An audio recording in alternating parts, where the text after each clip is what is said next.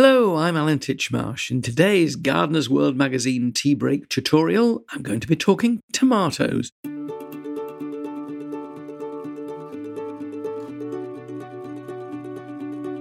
Red, yellow, stripy, from tiny cherries to beefsteaks so fat they threaten to snap their support stakes clean in two. Sweet, delicious, and warmed by the summer sun, tomatoes are a true gardener's delight. But how can you ensure you get a great crop? Every summer, our post bag at Gardener's World magazine is jammed with questions about disappointing, blighted, and meagre crops, and the photographic evidence to prove it. But don't lose heart. Today, I'm going to talk you through some simple steps to take in summer that'll boost your yield and ensure you can extend this year's harvest with just a few last minute tweaks. You'll discover some tips you need for a crop next year that's abundant, delicious, and ripe. Well, there's only so much green tomato chutney a person can eat, so put the kettle on, relax, and settle down for a Titchmarsh tomato tutorial.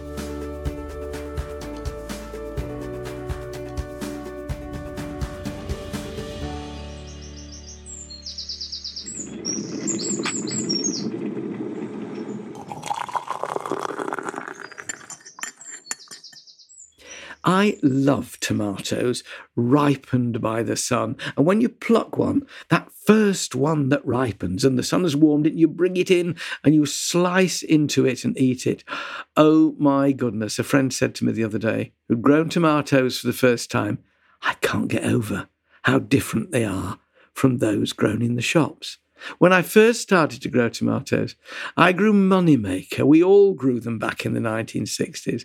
There are lots of varieties to grow, new ones every year. I always try them, but there is one that I do grow every year, and that is Alicante, which I find a really reliable variety.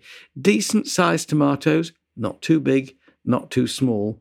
I love to eat them sliced with sliced mozzarella, drizzled with olive oil, and then sprinkled with homegrown basil. You see, my mouth's watering, even at the prospect. The great thing about growing your own tomatoes is that incredible flavour, the fact that they're nutritious, in my case, organically grown. They save me a bit of money, and I can grow all kinds of varieties and different colours that I can't get in the shops. And you know that smell when you work among your tomatoes and you pluck them. Oh, it just sends me off on one. There's no magic secret to growing a bumper crop of tomatoes, but there are some key tricks.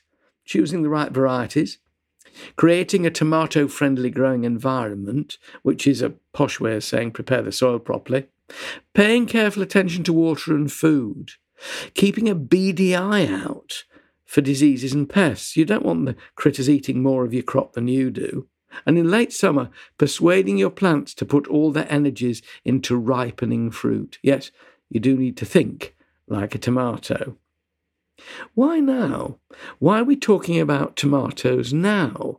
The growing season's coming to its end, but this crop still has life in it, so there's time to squeeze out more fruit. Our summers are getting longer, and tomato growers can expect some of their best harvests in September. It's also the perfect time to reflect on what went well, what problems you had, and plan what to do differently in the next growing season. You can find links to online resources for surefire ways to boost your tomato crop, step by step illustrative guides, videos, and much more on our podcast pages at gardenersworld.com. There's no need to take notes.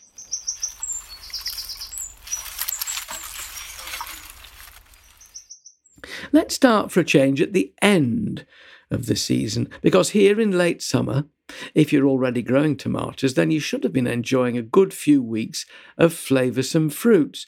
But there's no reason to give up so soon. A few timely steps will keep you cropping into autumn. Some of the best ways to keep tomato production coming?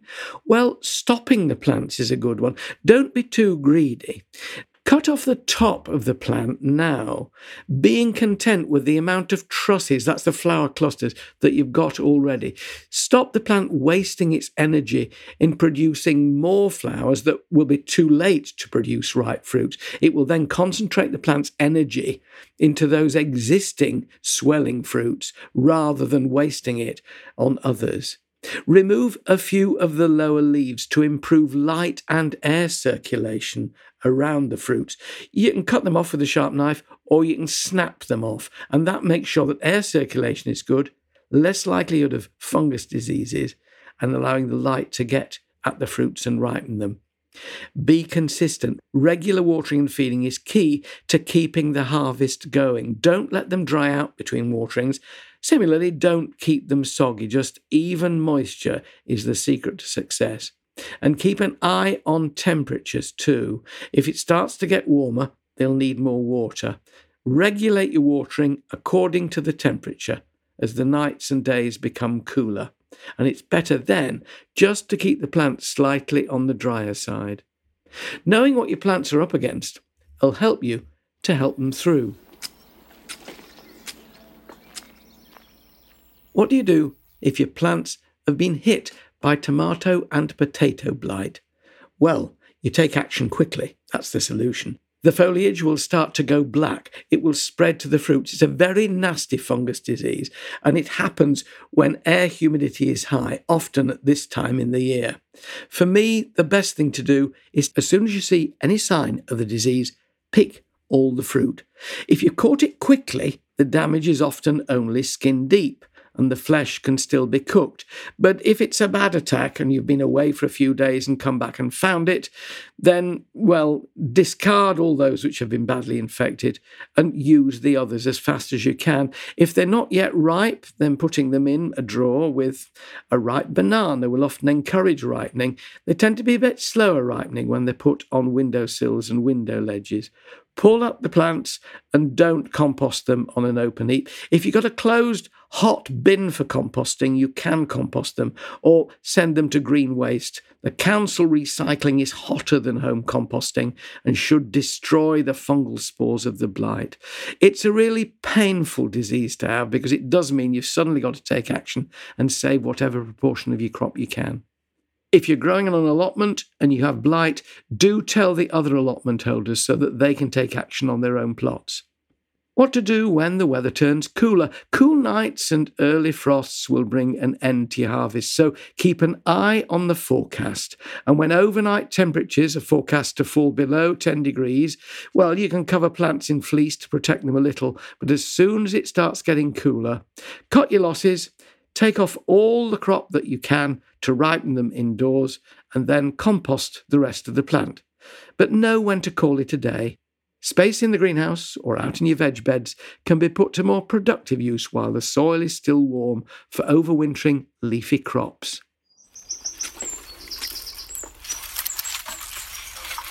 So that's this year's harvest covered. But what should you learn from your results for a bumper tomato crop next year? Here's some questions you can ask yourself. Did you give your tomatoes the right growing conditions? Did you plant them outdoors too soon? A friend of mine always says if you couldn't go outside and have your lunch sitting with a t shirt on, it's not ready to plant tomatoes. Don't be too eager to plant them out too quickly. Often it's the beginning of June before they can go out. What soil do they do best in? They need reasonably rich soil, but not too much manure. Otherwise, you'll get all foliage and stem and fewer fruit. So don't overfeed your tomatoes. Did the fruit just not ripen in good time? Try choosing a different variety next year. Growing tomatoes in a greenhouse is always much more reliable because it's sheltered than it is growing them outdoors where you really are dependent on summer weather.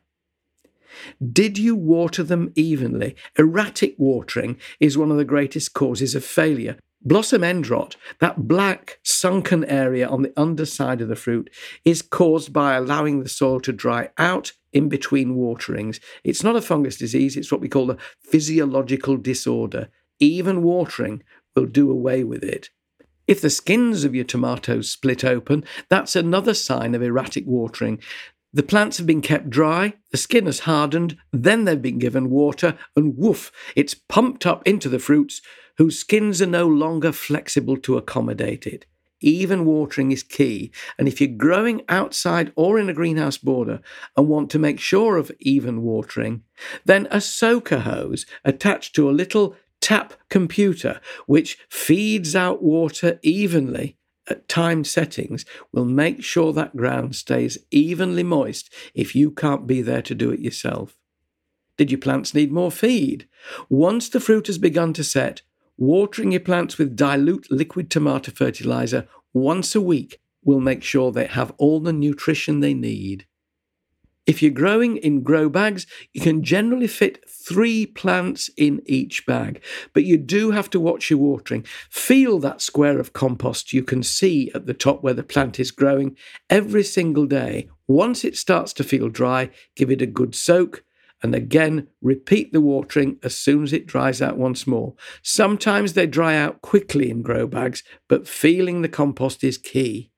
At the end of the year, I tend to split open my grow bags, empty the compost onto the veg patch, and fork it in. It's never wasted.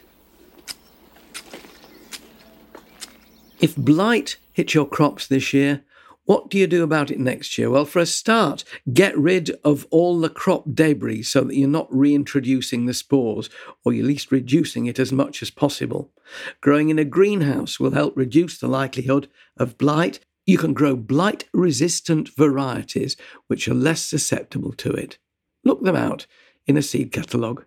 And my Titchmarsh's trade secret for growing good tomatoes? It's that even watering and regular feeding. Those are the two things that will make sure your crop keeps growing well. That's all from me this time. Now you've got the late summer lowdown on tomatoes, you've a few weeks to turn those green fruits into tasty pickings. Remember, in a drawer with a ripe banana. And that way, they'll hopefully keep ripening rather more speedily than they would on the windowsill, and you should enjoy a bumper harvest next year. From me, Alan Titchmarsh. See you next time, and whatever the weather, enjoy your garden. You've been listening to Tea Break Tutorials with me, Alan Titchmarsh, produced by Lucy Ditchmont for BBC Gardener's World magazine.